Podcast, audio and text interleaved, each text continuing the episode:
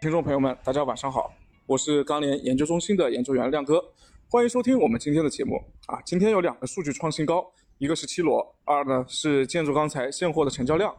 那螺纹钢再次拉涨是什么原因呢？我们首先有请建筑钢材分析师曾亮。好的，主持人啊，今天国内的一个建筑钢材市场价格延续涨势，现主要城市的一个螺纹钢的均价是四千八百一十二元每吨，呃，较上个交易日是上涨了二十月二十六元每吨。MySteel 螺纹钢的一个价格指数是四千八百二十九，较上个交易日是上涨了二十六。具体来看的话，呃，七螺一个大幅走强，创年内的一个新高。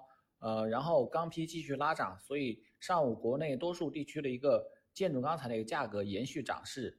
呃，从成交来看的话，呃，期限价格的一个拉涨也提振了市场的一个心态。多数商家反馈市场的一个投机性需求增强，然后下游的一个采购亦有所放量，整体的一个成交，呃，较昨日是有所好转。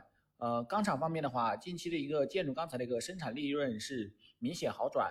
所以钢厂的一个生产积极性也有所增加，呃，建筑钢材的一个产量短期或仍有一个上升的空间。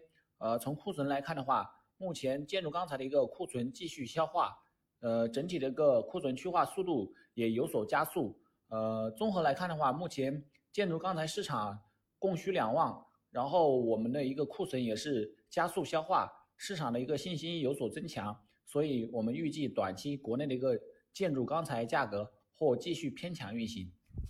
好的，谢谢曾亮。接下来有请热轧分析师张一鸣。好的，主持人，呃，今日热轧板卷全国主要城市价格呢是小幅上涨。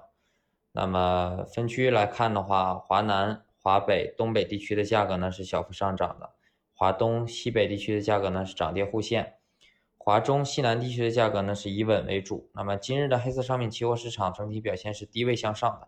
大幅抬升，那么零五合约呢收涨了百分之零点六五，现货市场早盘报价呢是小幅下跌，但是跌后呢盘中投机需求表现明显很强劲，而且基本为整单收货。那么在盘面没有启动之前呢，华东的市场的现货价格就已经出现了上扬，那么商家的报价呢被投机买盘买高，而午后呢随着盘面的拉升，现货商家报价也是继续提涨，部分上午出货较多的客户呢甚至出现了一个封封盘的现象。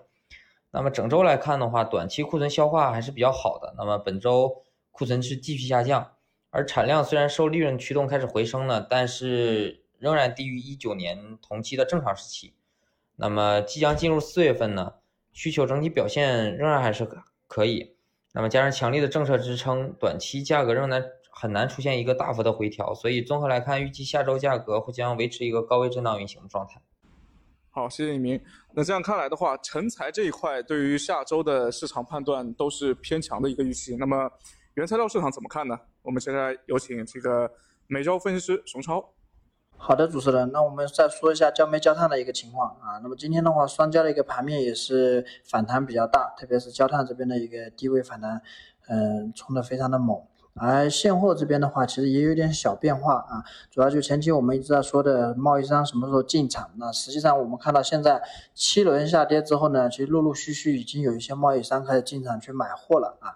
那从短期的这个供需的关系来看的话啊，依然可能焦炭还是过剩的，但是贸易商加入进来买货之后呢，可能会发生一个。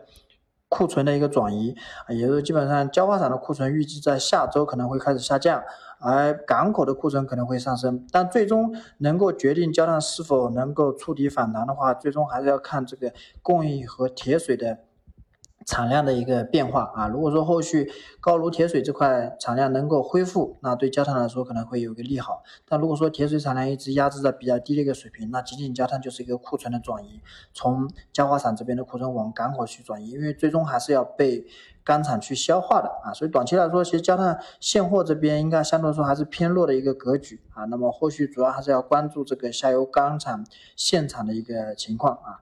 那焦煤这边的话，依然还是会比焦炭强一点，主要是焦化现在开工比较高，对焦煤的需求啊依然还是比较偏乐观的啊。所以短期焦煤嗯也有止跌企稳的这个迹象啊。个别地方像山西、内蒙这边可能还小涨了二三十块钱。短期来说，焦煤相对来说会比较强一点。焦炭的话，预计的话现货。可能还有往下跌的空间，但这个空间应该已经不大了啊。随着这个贸易商进场之后呢，焦化厂这边的一个底价这个信心也会更足一点啊，所以预计的话，这个价格差不多也在筑底的一个过程当中啊。以上就是双焦目前市场的一个情况。好的，感谢各位分析师的分享，也感谢大家收听。